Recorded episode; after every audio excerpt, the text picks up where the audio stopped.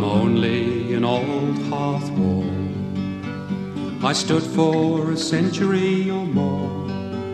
But the mortar in my stones is as fragile as old bones. I know one day soon I'm gonna fall. The Old Hearth Wall by Kiwi folk singer Martin Curtis introduces our next interview with two historic stone wall specialists who are talking at the upcoming Upsurge Festival in the Bay of Islands. Kate Ballard's book Stonewall Country, The Dry Stone Walls of Bay of Islands and Kaikohe was based on interviews with local residents, including direct descendants of the wall builders.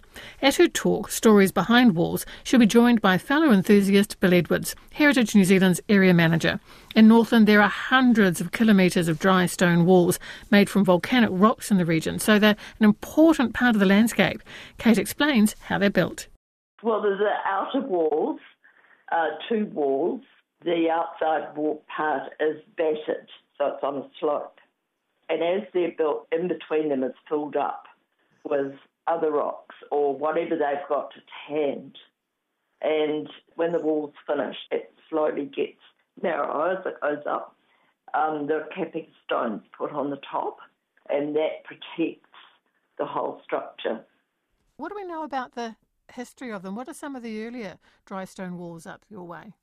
There's probably not much difference, do you think, Bill, between the ones, earliest ones in Whangarei and in the Bay of Islands, about 1840s, 50s? Yeah, yeah, yeah. I think uh, probably there's some of the walls connected with the wharf down at the Kerikeri Mission might date from the 1830s.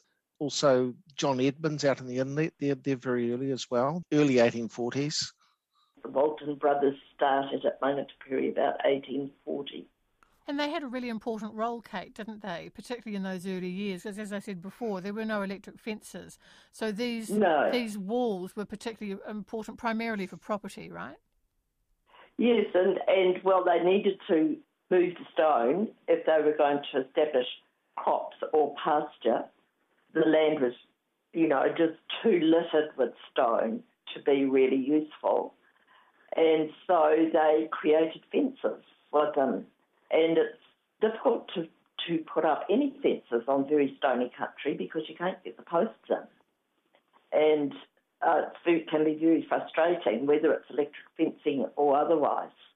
And also, they cost a lot to build. I mean, those early contractors, they were paid well. It wasn't considered to be just for unemployed people or um, low paid people. They were mostly built on contract.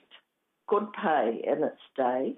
Were there key makers? Like, because both of you know these walls so well, could you look at a wall and go, ah, oh, yeah, no, I know, I know who made that one? Some people can. I'm not that astute about them, but people can see differences. There's differences with the stone because even though it's volcanic stone, it varies quite a bit depending on the volcano it comes from. And if it's more aerated and like scoria, it's lighter and rough. Are they still and, are they still being made? I mean, we, we now have yes. we're in the time of the electric fence, of course. But has the art of has the art of building these dry stone walls is it still alive in the region? It is, especially in the Whangarei yeah. area. We've got quite a lot of professional stone wallers. I suppose now it's more people their lifestyle blocks wanting to perhaps restore what's there and people using them as landscape features. So getting a new wall built, that's how I started. Bill, the surviving walls or bits of uh, dry stone walls that are historic, you know, some of those early times that you were talking about, 1830s, 1850s, are they protected? Do they have any protection under law? Uh, yeah, they're, they're protected under the provisions of the Heritage New Zealand Pouhere Taonga Act. Basically, they're an archaeological site. So if they predate 1900, they have protection that way. Also in Whangarei, Whangarei have uh, taken a very good approach to stone walls where they're protected in, under the RMA, and that includes post 1900 walls. In the far north, there's no protection at the moment in the district plan, so the submission's due for the district plan. So obviously, we're, we're putting in a submission to protect those walls. So you'd be advocating. I mean, like, they must be at risk, eh, for people with nothing better to do, just to kick them over because they can, or maybe even take the stones for their own use. I don't know. Yeah, they do. And the other thing is um, subdivisions where you get, you know, a large section of wall being removed, you know, for, especially when you've got entrances and exits for traffic. So yeah, there's, there's a series of things that can damage walls, but I'm pleased to say some people are keen to restore their walls. On State Highway 10, someone spent some money and time on their walls. And in other places, um, they're destroyed due to natural processes such as trees being planted too close and kikuyu growing all over them. Kate, of course, one of the things that you're enjoying about this, and, and you've investigated this in your in your book, are the stories behind the walls. So you can celebrate the walls and look at them as amazing. I love looking at them; they're just so beautiful. But of course, it's the stories behind them, the families who had them built, those who made them. What are uh, one or two of your favourite stories, either of the making of them or the makers themselves? Some of the early ones, uh, people who came here, like this guy Parkin and his family. There was the old man came and then his sons and his son-in-law, and they built walls all over the district. He arrived in New Zealand. He went out and built walls the next day, and they came from Britain. I'm not sure exactly where, and he just kept building walls all his life. And he was interviewed by Jack Lee for the Auckland Star in 1974, and he was 74, and he was still building walls all the time. And he just loved it. He said, "Who would want another job?" He said, "You're you're your own boss. You can do what you like, and you're out in the open and enjoying nature the whole time." I love that. How about you, Bill? I think the ability to read stones. I've met some stonemasons, and they can uh, look at stones and kind of almost do a three dimensional puzzle about where they're going to go.